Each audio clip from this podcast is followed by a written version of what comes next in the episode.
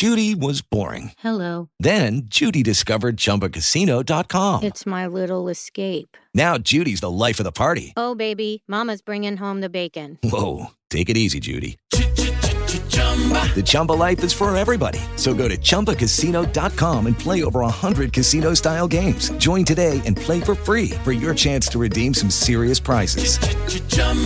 ChumbaCasino.com. No purchase necessary. Void where prohibited by law. 18 plus terms and conditions apply. See website for details. It is Ryan here, and I have a question for you. What do you do when you win? Like, are you a fist pumper?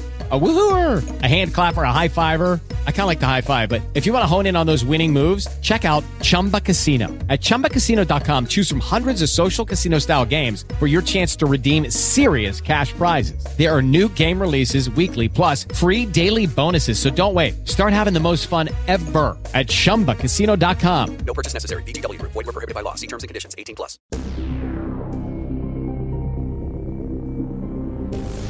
Welcome back to Occult Symbolism and Pop Culture. I'm your host, Isaac Weishaupt. Today we're going to cover Wizard of Oz, Part 3, in conclusion, mega conclusion. That's right. So you've listened to, surely, Part 1 and Part 2 of my Wizard of Oz deep dive into the occult symbolism of this tale. Part 1, we talked about the inspiration behind it from L. Frank Baum, the cast and crew, their ups and downs. And then in part two, we walked through the whole movie. And I touched on various topics, various ideas, various theories, okay? Now it is time, my friends, to put a bow on this thing. This is part three. And we're going to zoom back out. We're going to consider what is this tale all about? It's about the evolution of consciousness. And L. Frank Baum knew this. L. Frank Baum embedded it in this beloved tale, inviting its viewers to go down their own yellow brick road. And today we're going to go through all the ideas that we previously touched upon, but we need to go a little deeper. We'll find out how the Book of Enoch ties into all this. Because it turns out Oz could be a fallen angel. That's right. Uh, we'll find out why this is about Dorothy finding her true will. We'll find out why silver, gold, and emerald are all symbolic. And we'll lightly touch on various interpretations and theories about this movie before getting into the real inspiration. The real inspiration was theosophy. Helena Blavatsky's belief system of ushering in a Luciferian New World Order. Hey, you know what? Her words, not mine. And there's a lot of occult, alchemical messaging embedded in this tale. And that's what we're doing right now. I advise you strongly listen to part one and two. Links are always going to be in the show notes. Because if you don't listen to part one and two, this might go a little too fast for you. All right. So part three, the in conclusion episode, because you know I like I like I like a nice long winded conclusion wrap up, and that's what you're getting today. So what's Wizard of Oz all about? Well, much like Alice in Wonderland, it's about opening up the minds of the youth to accept this occult fantasy of reality. It's the evolution of consciousness. They are slowly indoctrinating the masses with these ideas over a time span of 10, 20, 100, 500 years. It's the spiral, just like how the Yellow Brick Road starts out as a spiral. That's what this is. It's not a light switch, it's an indoctrination, massaging of the subconscious, if you will. And you know we all end up going down the yellow brick road. And and how far you end up going down is subjective. It's going to be up to you. And all that spiral symbolism from this tale suggests it is the evolution of consciousness. The tornado is of course a spiral. The yellow brick road starts out as a spiral. These are helena blavatsky's ideas that L. Frank Baum is trying to evolve us to understand. And Aleister Crowley, you can lump that in with Helena Blavatsky, said every man and every woman is a star. And this is kind of what Blavatsky was saying. Blavatsky says, look, for ev- for this this spirit you have, this divine spark from the real God that is trapped in the human body, trapped on this prison planet. There's a higher self out there, out in the stars, out in the cosmos, the astral self. And the way one can get in touch with this is through the silver cord, which is why Dorothy's shoes were silver in the book. And that's why at the end of the film, the good witch, she came down in a bubble, Doug. Grow up. She came down and she had the pentagram, she had the star on the wand, and that was when Dorothy realized the path to salvation for her back to home, back to Kansas, was always under her power. It was her decision.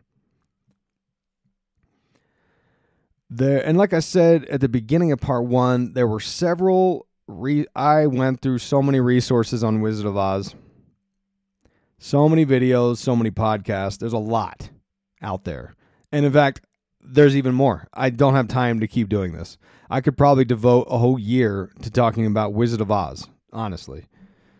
Uh, yeah, maybe I should write a book someday. I've got, hell, I got 30 pages of notes already, which is about 100 pages of book. Just got to find the time to do it.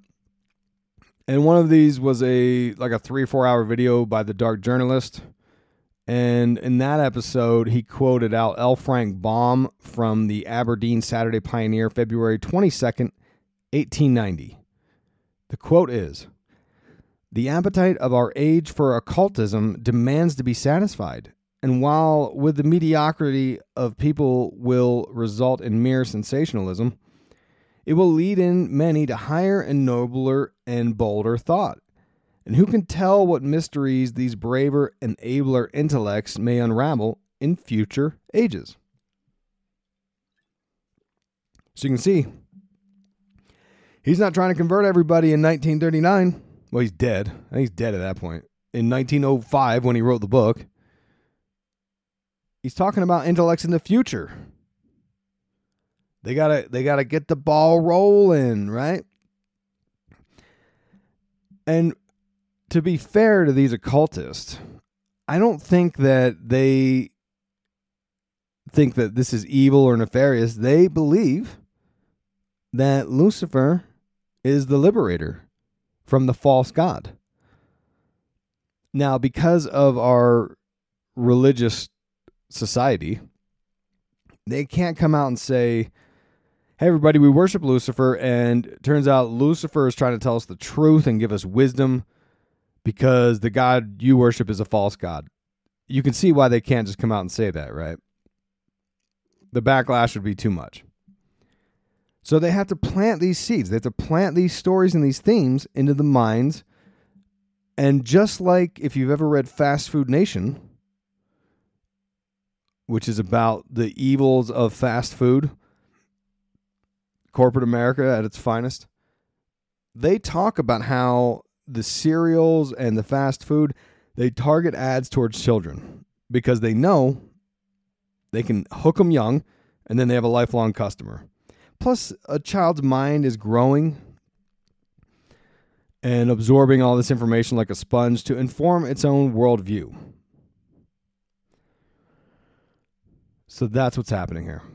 And what the occult practice in particular of what's going on with Dorothy is she is trying to find her true self, her true will, her higher self. Like Blavatsky would say, the astral self. And this is done in the form of the holy guardian angel. Everybody had one. Aleister Crowley's got one named Aiwass, who he later identified as Lucifer.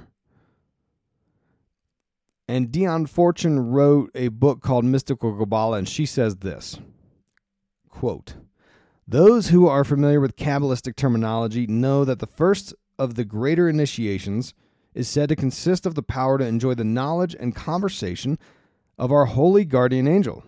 This holy guardian angel, be it remembered, is really our own higher self. It is the prime characteristic of this higher mode of mentation that it consists neither in voices nor visions, but it is pure consciousness. It is an intensification of awareness.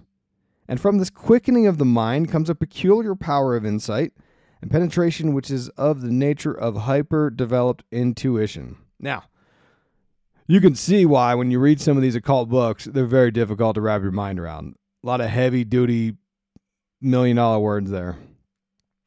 That's why several of these books, particularly uh, Blavatsky and Dion Fortune and a lot of Crowley's work, it, I try reading them, but it's very difficult for me to try to understand it cover to cover, or Manly P. Hall, because there's a lot of coded language in there.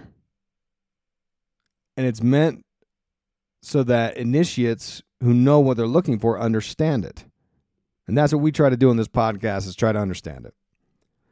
There's probably people out there who are very well uh, informed about these subjects, and maybe they listen to some episodes and say, "Wow, Isaac, you got it way wrong." very possible. I don't know. I'm not an initiate. I'm just reading, trying to make sense. So anyway, each character in Wizard of Oz, they need something, right? Dorothy needs to go home. Tin Man needs a heart, and so on. But it's revealed at the end that they had it the whole time. They just had to get in touch with their holy guardian angel, their higher self, their astral body. So these characters, they ascend spiritually. And that's where we get this talk about good witches and bad witches and how they're tied to the cardinal directions of north, south, east, and west. All right. And if you listen to Bledsoe Said So, they did an episode on Wizard of Oz, which ironically was the inspiration for me to start researching Wizard of Oz. I listened to that episode maybe a year ago. I was like, oh, this is really good. And then I started digging into it, and the hole kept expanding as I went down. But Bledsoe said so did a great episode on this. And the idea is that east and west, left and right, these are the material realms. This is the material plane, the horizontal plane, okay? And that's considered evil. The material world is considered evil to the Gnostics. Then you got north and south. And this is considered the good witches. You know? The good witches from north and south, evil witches from east and west. So you what so what's up with the vertical, right? The north and south. Well, it's the spiritual plane to ascend and descend in consciousness. And cardinal directions are important in very different rituals, different occult practices. Like in the Church of Satan, they conduct psychodramas, and the practitioners call upon the cardinal directions during the incantations. In ritualistic Kabbalah, they conduct what's called a supreme invoking ritual of the pentagram. They utilize different corners of the pentagram, the star, like the uh, you know the symbol of water would be the inverted triangle portion of a pentagram in order to keep unwanted intruders away or whatever. In wicca the inverted triangle of water represents the cardinal direction of west and the direction of north is the symbol for earth. Um anyway, and so on. In paganism, the, the equinoxes are the east and west, and the solstices are north and south, following the sun's location, and so on, right? And this is where you could dip into astrology, where they they show how the cross of spirit and matter is actually the zodiac, right? Because the circle is the symbol of the spirit, represented as infinity, the Ouroboros no beginning and no end, which is on. If you look, I don't know if you follow me on the socials. I posted on Instagram. Damar Hamlin, the sports ball guy who who was died and brought back to life or whatever happened there. At the Super Bowl, he was wearing a jacket with what looks like a cartoon zombie Christ on a cross. And I posted on my Instagram. Turns out that design was from a particular artist, and that design was created for Travis Scott, depicting Travis Scott as Christ. It's called the Travis Christ artwork. Not surprised. I've covered a lot of Travis Scott over the years. You want to talk Illuminate Confirm? That's Illuminate Confirm. So check that out on the Instagram if you haven't seen it yet. Uh, what are we talking about? Oh yeah, but anyways, on that Damar Hamlin jacket, it does say something about no beginning, no end, right? It's the Kabbalistic spark. Energy never dies. The Black Eyed Peas say this, right? But anyways, you got the circle, which is the spirit, and the cross, which is the matter. The three dimensional world, the physical body that the spark gets put into.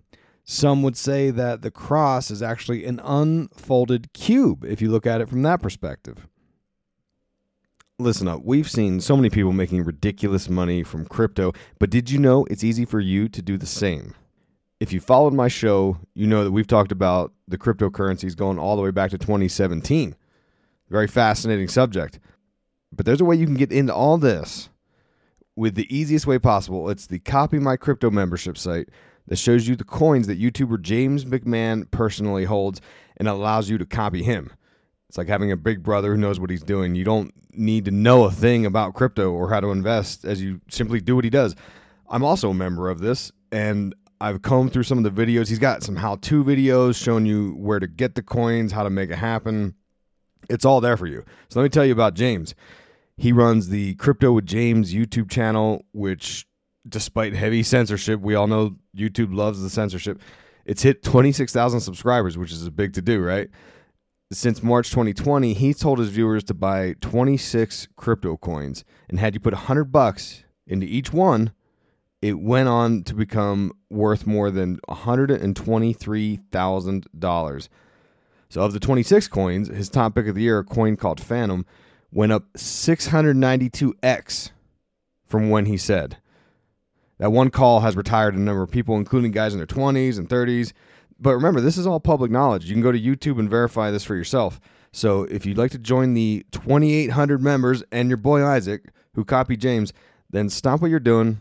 Head over to copymycrypto.com slash Isaac. That's copymycrypto.com forward slash Isaac, I S A A C, right? Two A's for double awesome. A lot of people misspell that. They throw two S's in there. No, it's two A's for double awesome. You got it. So copymycrypto.com forward slash Isaac.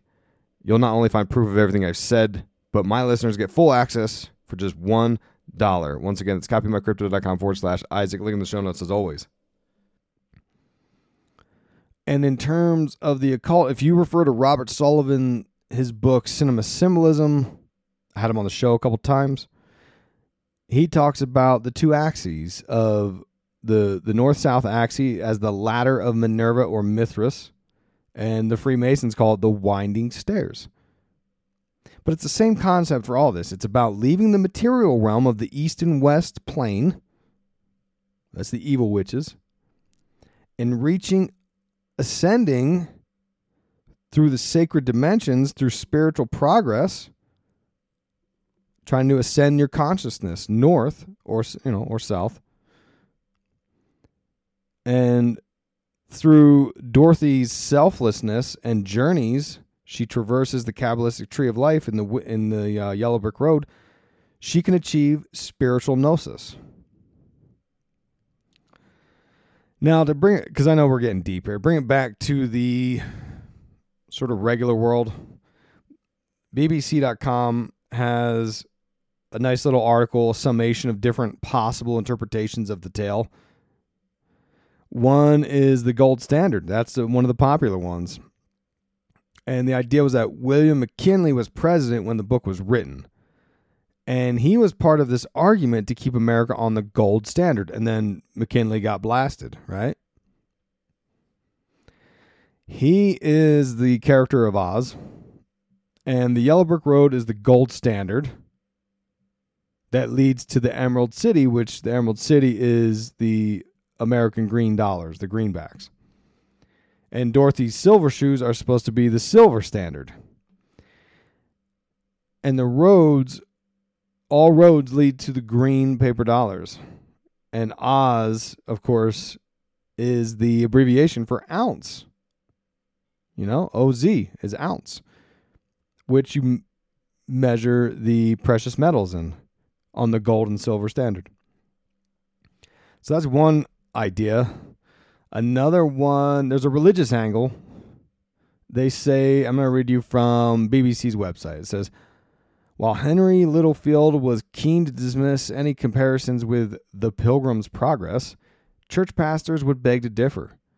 Christian sermons have discussed the Wizard of Oz biblical meanings, comparing Dorothy's song Over the Rainbow to the tale of Noah from the book of Genesis, or claiming that the Emerald City represents the heavenly city, the New Jerusalem. One minister in a Florida megachurch developed a month long series of Wizard of Oz themed homilies featuring a musical performance of Kanye West's single Heartless by a Tin Man. I don't know how that can. I don't know how Kanye West's. I mean, obviously the song's about not having a heart. Tin Man wouldn't have a heart. Uh, that sounds actually kind of interesting. While some praise The Wizard of Oz for its spiritual insight, others have criticized it for moral turpitude. From the moment Baum's book was published in 1900, ministers attacked it for its ungodly influence. In 1986, seven fundamentalist Christian families in Tennessee filed a lawsuit against the novel's inclusion in the public school syllabus, arguing that it promotes the belief that human attributes are individually developed rather than God given.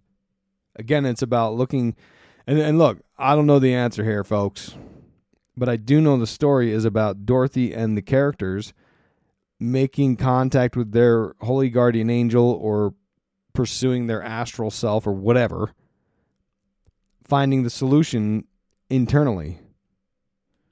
Doing their will versus God's will. That's the idea here. Now, how how much do you want to split hairs and and burn books? Uh, whatever. It's up to you. I actually enjoy the Wizard of Oz story. I I've contemplated reading the books. There's like 20 of them. But my whole thing is always just be aware of these ideas. So the group claimed that it's theologically impossible for a good witch to exist, with one parent saying, I do not want my children seduced into godless supernaturalism. Southern Baptist Jerry Falwell and Pat Robertson attempted to ban the film's broadcast on TV in 2004.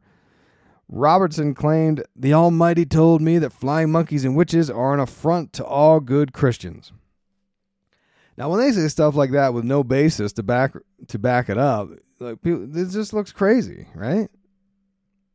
They look like the nutty Christians, which is why I, I don't know. I prefer to do a little deep dive. Let's understand what's going on here. I'm not calling for nothing to get banned. And Jerry Falwell, by the way, wasn't he cucking? Wasn't he having his? Wasn't he paying the uh, pool boy to stoop his wife? Remember that?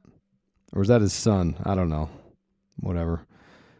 To each his own. You know, sometimes Sometimes when a man loves a woman, that man finds another man and, you know, things get messy. but anyway, the point is the larger story, what I think, like those are just a couple theories about it. I think that L. Frank Baum, being a theosophist, is clearly embedding theosophical ideas into the story. Uh, Frank Baum and his wife, Maud Gage, joined the Theosophical Society in Pasadena. Now, Pasadena is where Jack Parsons was doing all kinds of dirt back in uh, when he was around. And fun fact: the first book that Sirhan Sirhan asked for in prison was Helena Blavatsky's *The Secret Doctrine* about theosophy. And Sirhan Sirhan, of course, famous for uh, what did he do? Assassinated Robert F. Kennedy, I think. But he was an MK Ultra victim, I believe. No, all that's just coming into my brain. Sorry. And there's claims that Elvis was into theosophy. I had someone on Patreon saying that that uh, maybe wasn't true entirely. I don't know. I got to dig into that. Uh, I like Elvis, fair enough. I'm just not a huge Elvis fan, so I don't know his whole story. But I do recall people saying that he walked around with Helena Blavatsky's books, and that's what the cape was all about. He tried to show himself as an ascended master with the big, uh, what do you call it? You know, the cape thing. You know what I'm talking about? With the big frilly necks. So the idea is that Dorothy, she's living in the black and white world of the Gnostic demiurge, the prison planet of Kansas. The tornado comes, the spiral evolves her consciousness, takes her over the rainbow to a fantastical world. This is the Gnostic tale. The Gnostic tale is that the black and white Kansas is the prison planet, which they say we are on right now. I don't know. I'm looking out. I'm looking out my window. I see the sun shining. I see beautiful mountains and and wonderful snow. I hate snow, but you know we need it. Doesn't look like a prison to me. It's a pretty damn good prison if that's what it is. But the, the Gnostic thinks this is a prison, and we can somehow ascend and break free from this false god and enter into where the real God came from, where this cab- Kabbalistic spark came from, in the pleroma, they call it. And that's the land of Oz.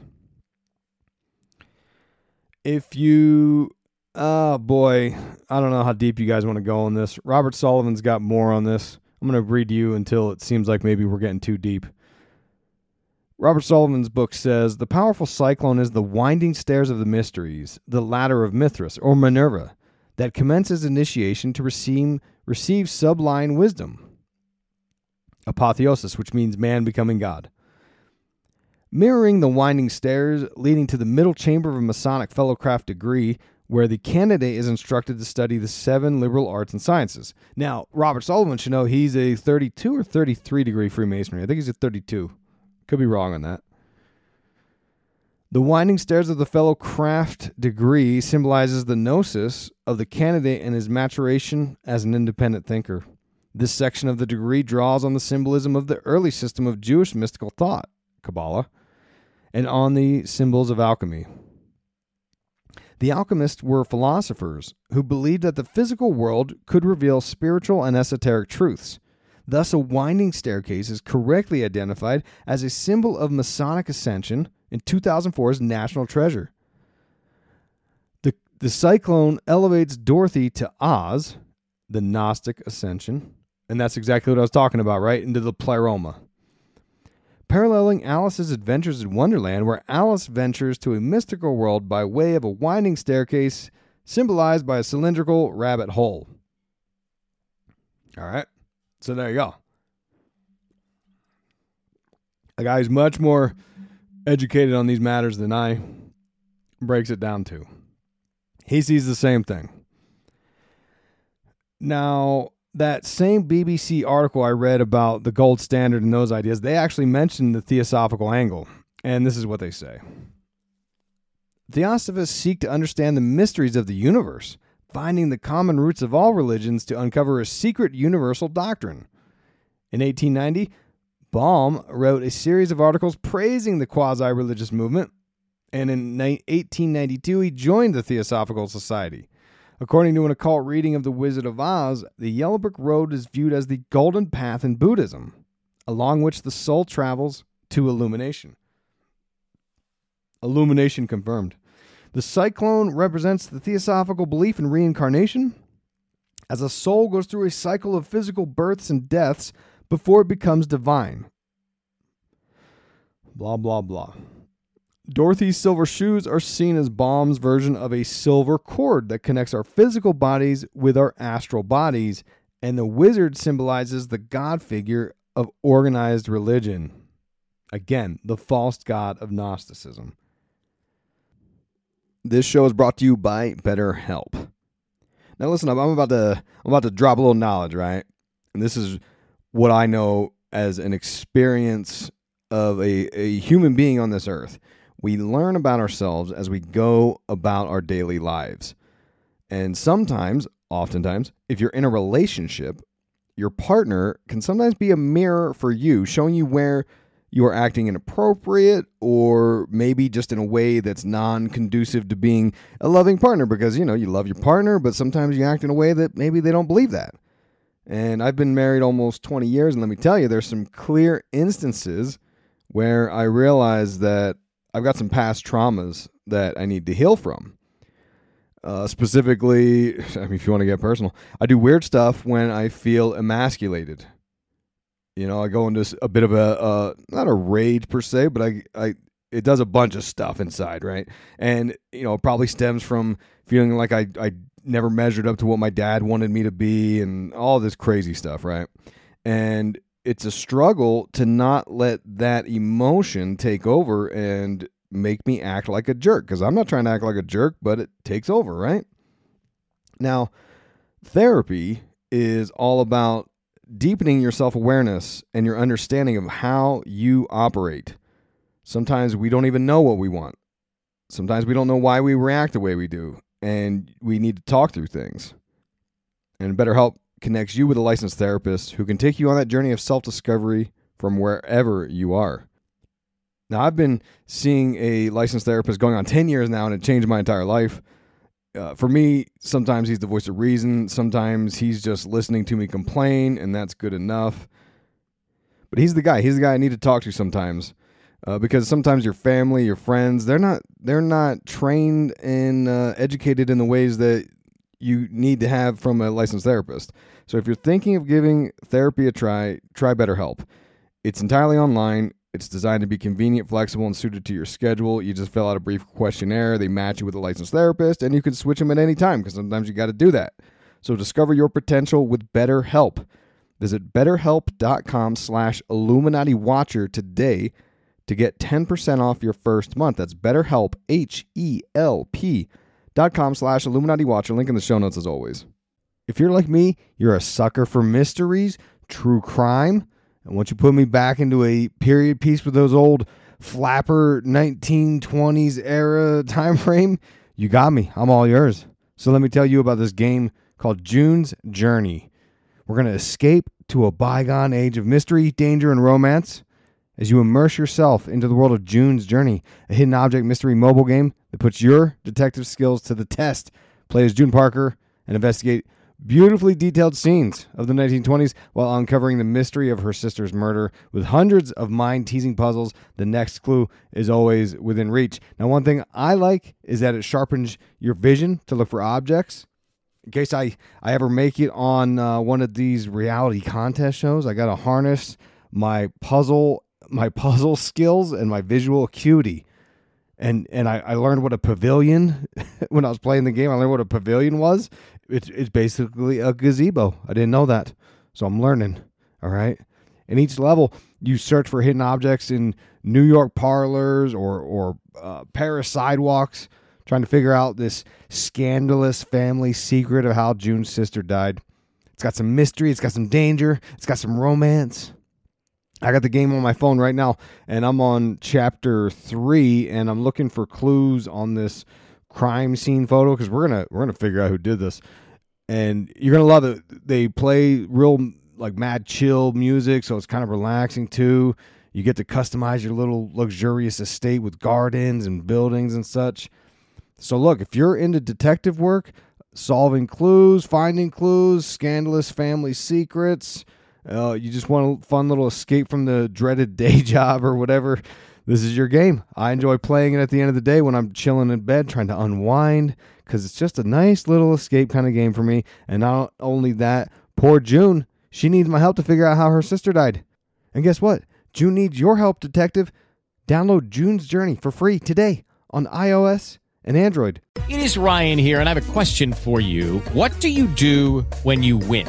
Like, are you a fist pumper? a woohooer, a hand clapper, a high fiver. I kind of like the high five, but if you want to hone in on those winning moves, check out Chumba Casino. At ChumbaCasino.com, choose from hundreds of social casino style games for your chance to redeem serious cash prizes. There are new game releases weekly, plus free daily bonuses. So don't wait. Start having the most fun ever at ChumbaCasino.com. No purchase necessary. VGW. Void were prohibited by law. See terms and conditions. 18 plus. Waiting on a tax return? Hopefully it ends up in your hands. Fraudulent tax returns due to identity theft increased by 30% in 2023. If you're in a bind this tax season, LifeLock can help. Our U.S. based restoration specialists are experts dedicated to helping solve your identity theft issues And all LifeLock plans are backed by the Million Dollar Protection Package. So we'll reimburse you up to the limits of your plan if you lose money due to identity theft. Help protect your information this tax season with LifeLock. Save up to 25% your first year at LifeLock.com slash aware. Oh boy, yeah, it kind of keeps going on. We're gonna skip the rest of that because we kind of covered all these ideas. Now, alchemy. Uh, Robert Sullivan mentioned alchemy, and that's part of the storyline too, because Dorothy goes from wearing silver slippers in the book to the golden road. She changes base metals in a way. You know, typically this they demonstrate it as going from lead to gold. This one is silver to gold. And Sullivan's book talks about how silver represents the moon and Dorothy's feminine energy. And they say that witches favor silver amulets to enhance their psychic and magical powers. So, fellas out there, if you're buying your wife some silver jewelry, be careful she doesn't have that witch blood. She's going to know what you're doing. She's going to see right through all your little lies. You're saying you're taking the trash out and you're playing video games or whatever you're doing you got to be careful. These women are very intuitive. Uh, was it? Uh, boy, um, we talked about this on the last episode. I think was it Rudolf Steiner who said women came from Atlantis and they have a stronger uh, intuition than men. Sometimes it's the truth. All right. Now, Emerald City symbolism Let's talk about that because emerald, of course, associates us with the emerald tablets of Thoth. And this is the whole story of alchemy. Thoth, aka Hermes Trismegistus, this Egyptian alien god, came down, taught man these forbidden secrets, which is very much the uh, story of the Watchers and the fallen angels of the Bible and the book of Enoch, which we're going to cover here in a bit and the, these these men inscribed, or maybe it was Hermes inscribed onto emerald tablets. I think it was the men that did it though. And these emerald tablets got stored in the library of Alexandria, and whatever got pilfered. Yada yada yada. But the whole story is about Dorothy receiving the wisdom that is encoded on the emerald tablets. The wisdom of Thoth. All right and the guard at the Emerald, uh, at the Land of Oz, the Emerald City, the guard is called the Green Man. He calls himself the Guardian of the Gates. Now, the Green Man is important because this symbolizes life, death, and rebirth. There it is again. The idea of how we die and we have to learn these lessons and come back and relive life and keep learning until we ascend into the pleroma. And Osiris is known as the Green Man. He is depicted in nature scenes. He's depicted as the horned god sometimes, or Pan. And this ties into some of the more esoteric symbolism of the horns, the devil horns, the Mano Cornuto. The horns are symbolic of enlightenment into these occult practices. They sometimes show Moses with horns, if you've ever seen that, which uh, apparently represented power but these twin horns are a reference to the brow chakra, aka the pineal gland. So sometimes these horn symbols they refer to, you know, Moloch is what we usually say, but it also represents the enlightenment of the third eye. And the guardian is an interesting uh, job title for the Green Man because the guardian is what Crowley calls Choronzon, who guards the abyss this demonic guardian of Daath, where the initiates go for their Night of Pan ritual for annihilation of the ego. And the Buddhists call this process falling into the abyss. Which ties us into Stranger Things, right? Shows us the upside down and the, the Demogorgon who guards it. The Demogorgon is the Choronzon, is the guardian. And some say these guardians, they're they're the whole purpose of the guardian of the Choronzon or whatever you want to call it is to block the path to personal transformation. It blocks one from understanding of self and summoning their holy guardian angel, astral body, silver cord linkage. I know some of you are probably like, bro, you're on some next level crazy talk right now. Stick with me, all right? Stick with me. Maybe listen to this episode twice. And I'm not going to pretend to understand this stuff crystal clear. I kind of get what they're trying to get at here. How it works in real life, beyond me. I don't know. As as Ice Cube say, I'm scared and I go to church, all right? Now, Gnosticism, we mentioned this a few times.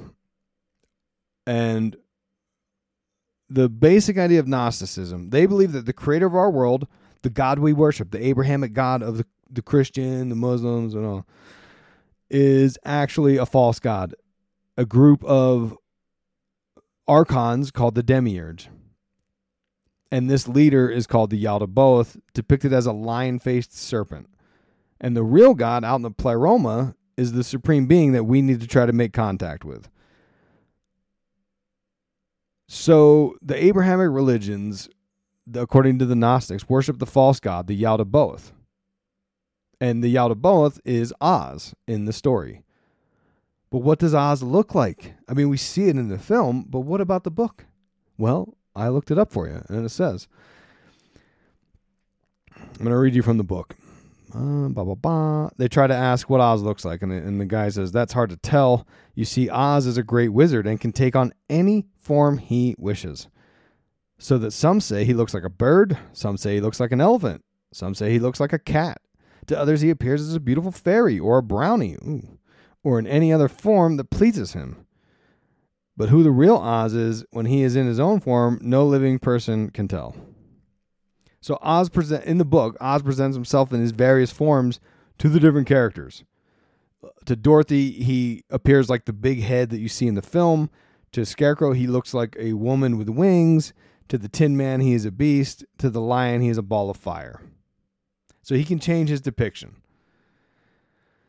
And just like the Yaldabaoth, Oz is he's the mean old god. He's the jealous Old Testament god who demands we worship him.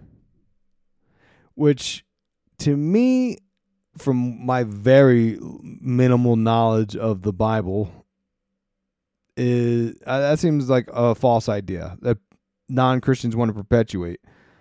God gave us free will. He doesn't I mean I get it, right? Like George Carlin has a really good bit that talks about this. He's cuz he's like, "Hey, I'm God and you better do this and you better do that and you better worship me and if you don't you're going to hell and by the way, I love you." You know, which I get it. That's kind of funny. But you know, God gave us free will.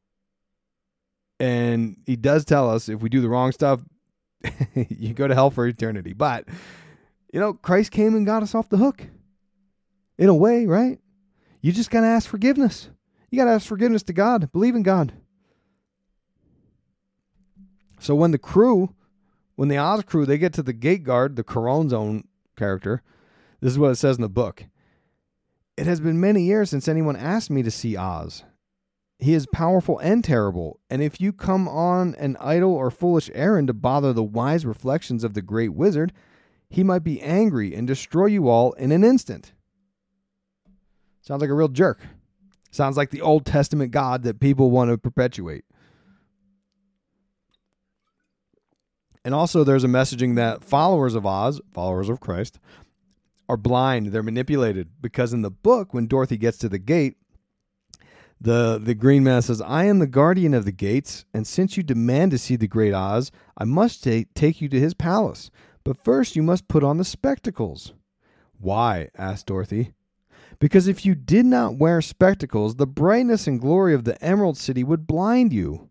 Even those who live in the city must wear spectacles night and day. They are locked on. For Oz so ordered it when the city was first built, and I have the only key that will unlock them. So they're saying God closed the eyes, lied to these people, and tricked them because he's a shyster in the tale, right? Um, and then you know the book goes on to talk about how they put the glasses on with these golden bands and so on. And when the crew they finally get in there to see Oz, they're told they have to go in one at a time. And and this is very much uh, this is where manipulation can happen when you go in one at a time. It's like when the cops arrest some people, they don't ever interview them when they're in the room together. They interview them one at a time. More easy, easier to control the situation, you know. So the guard, they're going in to see Oz, and the guard talks to Dorothy, and he says, uh, bah, bah, bah. Then he asked me what you looked like, and when I mentioned your silver silver shoes, he was very much interested. At last, I told him about the mark upon your forehead, and he decided he would admit you to his presence. That's right. If you, it's not in the movie; it's in the book. There's this whole plot line about how Dorothy has the mark on her forehead, the mark of the beast, and it's actually a kiss from the Good Witch. But I find it very interesting to call it the mark upon her forehead. And if you recall in the movie, I put the images on the, my movie analysis post on Instagram. Do you remember when the Tin Man and Dorothy and Scarecrow and the Lion they get to Oz, the the land of Oz, and they send them to the to get washed up and cleaned up or whatever, pampered, the spa. And there were these X's all over the rooms. It said like Super X, XX, and the big had a big wheel of X, which made no sense. It's not in the book.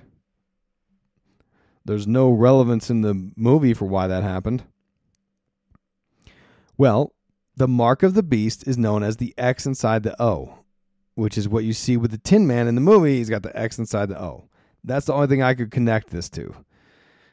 And you to understand what this is about, you have to read from Kenneth Grant, his book called Aleister Crowley and the Hidden God. And uh, you know, the great Freeman Fly talked about this years and years ago when I was first learning this stuff. And it talks about how Nodens, this lightning war god, and how he flashed forth as lightning from the depths and formed a throne in the celestial realm, a seat of stone where the goddess was established.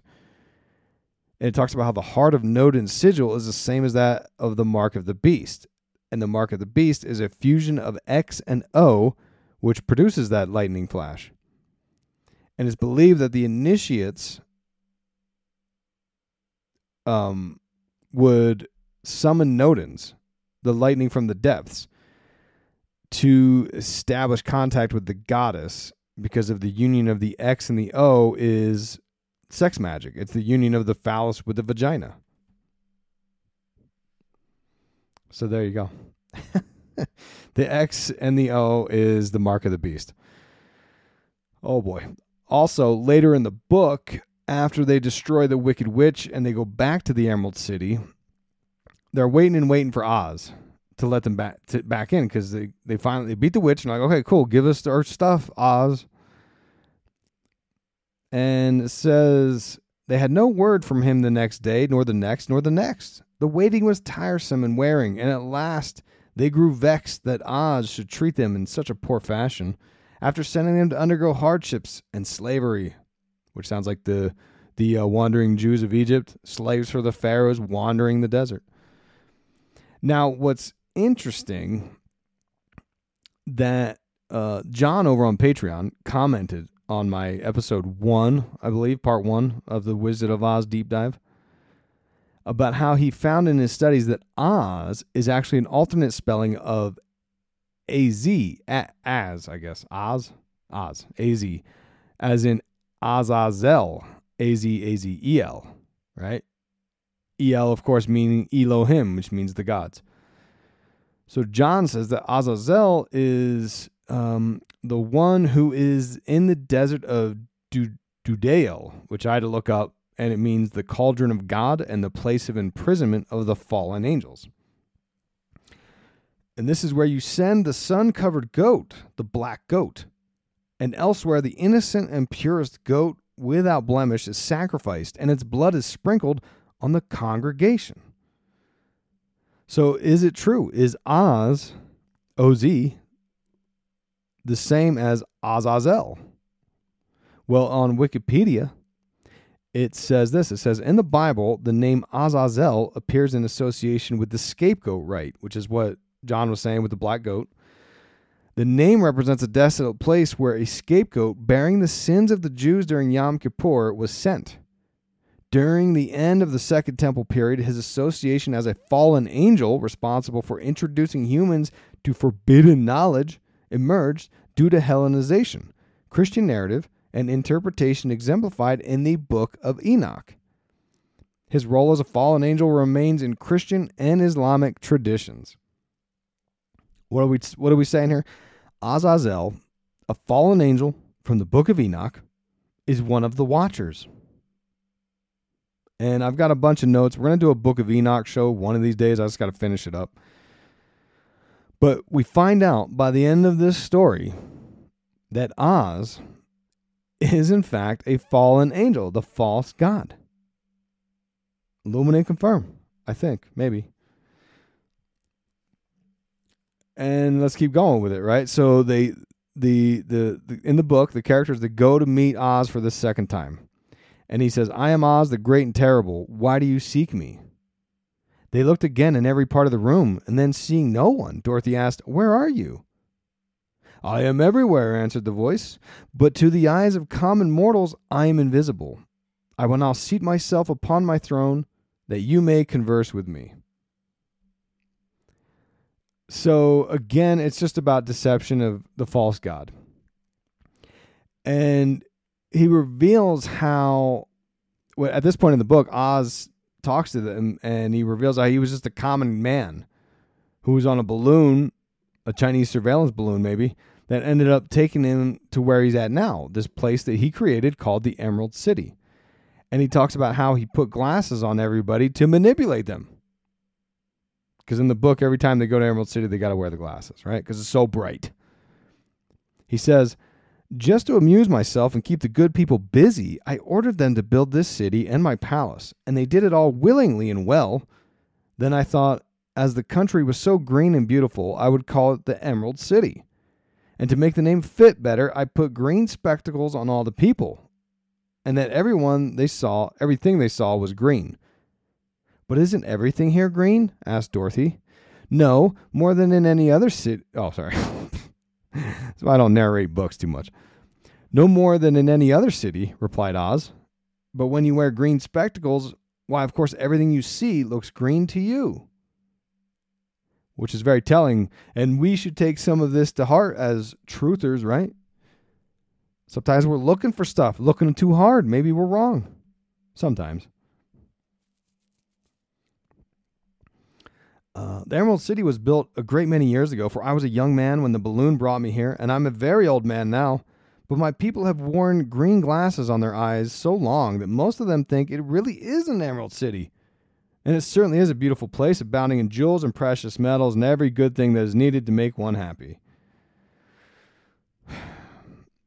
And look, I mean, and then that just supports more of the ideas of this false god creating this uh, prison planet and the idea that uh, everything here is a distraction. That's what they think. And the only way to get out of this prison, out of wearing the emerald glasses, is wisdom, the gnosis. And the Gnostics believe in wisdom over the false God. Wisdom is the only way out, the only way to ascend, like the good witches. And here's some examples from the book. The scarecrow asked, Can't you give me brains? You don't need them. You are learning something every day. A baby has brains, but it doesn't know much. Experience is the only thing that brings knowledge, and the longer you are on earth, the more experience you are sure to get. So he bestowed Oz bestows the wisdom upon the scarecrow. The lion says, But what about my courage? And he says, You have plenty of courage, I am sure. All you need is confidence in yourself. There is no living thing that is not afraid when it faces danger. The true courage is facing danger when you're afraid, and that kind of courage you have in plenty. And so on with the heart and all that, right? But now recall back to when we did part two, where we talked about the movie. Professor Marvel, he was the one the uh, crystal ball reader that told Dorothy about the Osirian mysteries. And he's actually Oz in the movie, not so coincidentally. Uh, but this is this is again the mystery Babylon teachings, where Osiris and Isis not necessarily real people, they are symbols of the great work. And the great work is the perfection of self to become deified as a god. Apotheosis, as Robert Sullivan says. And of course, this all goes back to Plutarch, the Osiris and Isis dramas of Egyptian psychodrama plays and all that. And Plutarch said that Isis stands for knowledge. This is the wisdom. Okay? And this is what Dorothy's all about. Let's wrap this up. In conclusion to the in conclusion, Dorothy, she lives in fear. She's in fear of dying. And when when she's in the cyclone, right? And she goes into an altered state. And she proclaims, she wakes up, she proclaims, we must be over the rainbow. And this is like an eyes wide shut. They reference the rainbow many times. Dr. Bill wants to know where the rainbow ends. And it's through the death and rebirth ritual, Dorothy faces death in the cyclone. And she awakens over the rainbow. This is her hero's journey. She goes underground. I mean, that's the idea. She faces death and goes underground. And this is where the initiation happens. And by the end of the story, everyone's getting their brains and their heart tchotchkes and all this, right? And Oz had to think about how to answer Dorothy's wish. Dorothy's like, I want to go home. And in the book, this is referred to as crossing the desert. And of course, if you've been on my my podcast or website long enough, you know the desert is symbolic for occult initiation. It's an initiatory place. Historically, the desert is a place of pilgrimage for people seeking answers or spiritual experiences. In Paulo Coelho's book, The Alchemist, he says the desert is the greatest teacher. Paul Coelho, of course, a, a guy who followed Aleister Crowley in his early days. And of course, Kobe Bryant, LeBron James, always rambling on and on about how great The Alchemist is. Coded language, maybe. And the Charles Manson took his family out to the desert and taught them occult principles, just like Santiago from The Alchemist. This is where uh, they did all the nuclear tests. This is where the Babylon working rituals happened. And, um, you know, Marjorie Cameron, we did a three part deep dive on her years ago. Her and artist Burt Shonberg, I believe I called him Big Bert. uh, they studied George Gurdjieff, who was an occultist who was teaching enlightenment through what he called the fourth way. He was also chummy with Crowley. Well, they went to the desert as well. And didn't he build a big UFO or something out there? In New Mexico, all kinds of symbolism out there with, with UFOs and underground military bases and Zorro Ranch. And that ties us into Kubrick's Lolita film and Roswell and blah, blah, blah, blah. Right? A lot going on out there. But in the book, or in the story, I should say, Oz ends up, no, yeah, in the book, Oz ends up building a balloon to escape Emerald City.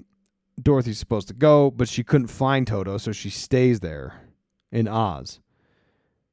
And she tries to find the Good Witch of the South, Glinda. But um, Glinda tells Dorothy, Look, your silver shoes will carry you over the desert, and you've always had the power to go home. And then the three the fellows are like, Yeah, but if she would have gone back home, then we wouldn't have gotten our all of our goods. So she had a destin destiny. There was fate for her to help others find their true will, and then she found hers. Crowley of Aleister Crowley, of course, came up with this term, true will. It's his term. The idea that uh, uh, deterministic in philosophy, they call that determinism, that we each have our destiny, and we have to figure out what it is so that we can pursue it at all cost. That's what Crowley's "do what thou wilt" means. Doesn't mean, hey, I want to go, uh, you know, have sex with strangers or whatever. That's not what it means. It means you find your true purpose, your fate for being in this world, and pursue it at all cost. And maybe you, you're delusional and you think, well, you know, I'm supposed to do this, so therefore I will do this, that, and the other to get there. Again, it's it's a it's a nuanced thing, right? It's the, it's the difference, and I can only tell you from a Christian perspective. If I went into my priest and said, "You know what? I'm just going to do what I think is right. I don't want to do prayer and fasting and going to church. I don't want to do those things." Which is kind of true. I don't like doing some of that stuff. But I said, "Look, I don't think that's the right path for me to find God. I'm going to figure it out on my own. Thank you very much." That's me using my own will. And he would say, "No, you need to give that up and follow God's will." And the Bible and the liturgy is the best way we know how to follow God's will. And that's the key difference. Uh, Satanism, left hand path, is all about satisfying the self, whereas Christianity and some of the right hand path religions are about doing what God has in store for you. Uh, yeah, wasn't there a there's a Bible story as Job? He took all his God took all his stuff, and he and he was like, all right, cool. I guess that's my. I guess that's what God's will is. I guess that's what I do. It's kind of like that. You got to have faith, like at that level, I guess. So, anyways, Dorothy, she finds her true will. Her consciousness ascends and descends. She comes back to the normal world, Kansas, to the Dust Bowl, having understood her true will and her purpose. And the wisdom she received in the process was to question authority and find the answers within oneself and that's uh, again not to be dramatic but the worship of self is by definition satanic. She's not doing the will of a higher power. She's doing her own will. And that's the key difference. That's the fundamental difference. So in conclusion in conclusion in conclusion is the wizard of oz story Illuminati confirm i'm sorry but it is. If you look at it from all that perspective from the last four or five hours we've been talking about this it seems that it is. Now, does that mean you can't watch it? You shouldn't watch it? You shouldn't show your kids that stuff? I don't know about that. I mean, know, I'm not one of these insane old Christians who's burning books and stuff. Just know that that's what goes on there. Explain it to your kids. I don't know. Or maybe I'm wrong. Maybe I'm I'm foolish for not wanting to condemn some of this entertainment. I could be steering you wrong. Don't listen to me. I'm just pointing out these ideas. So thank you for joining me. If you made it this far on the Wizard of Oz deep dive, thank you very much. I appreciate you letting me talk your ear off about this stuff. It's very interesting to me, and I'm happy that I've got an audience that likes to to to hear out these ideas and you know take it home with you, see what you think, see if it fits. And if you and again, if you like the show, what I need is a five star review. I got haters, and the haters mess me up on the algorithm. So if you want to help out, it's free. Drop yourself a nice little five star review. And that'll help out the show immensely. And uh, I've got links in the show notes for all the things and all the places. You know what's up. Till next time, stay woke. Hey everybody, it's your host Isaac, and I'd like to quickly remind you that not only am I this great podcast host, but I also have written several books. Yes, as of this recording, I've got nine books under my belt where I talk about all kinds of stuff. I've got many different options for you to go deep into some of these topics we talk about with the occult and the Illuminati and all these crazy subjects. I've got a book called Sacrifice Magic Behind the Mic where we talk about conspiracies in the hip hop community. I've got a book called The Star Wars Conspiracy where, you know, obviously you know what we talk about on that. I've got two alien books called Aliens, UFOs, and the Occult Use Your Illusion 1 and 2, where we provide a different approach and perspective to the alien phenomenon and how it's connected to the occult practices. Now, a lot of people, they ask me, Isaac, which book should I start with? Because you've got so many great books.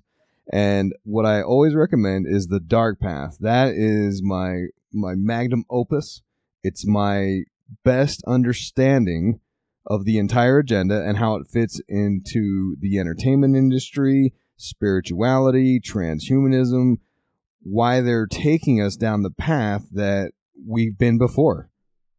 The ancient religion is the religion of the future. And you can check out The Dark Path on Amazon. I've written the book where you can get it on Kindle, you can get the paperback there. I've also read the entire book as well as all my other books on Audible, where you can listen to the the narrated version of the book, or you can get a signed copy on gumroad.com backslash Isaac W. That's where I sell all my great t-shirts and I've got a coffee mug on there and all kinds of stuff. But every book I've written is on there too. And you can check that out. Link is in the show notes. You or you can go to allmylinks.com slash Isaac W. It's just another great way to support the show and you can learn a lot in the process.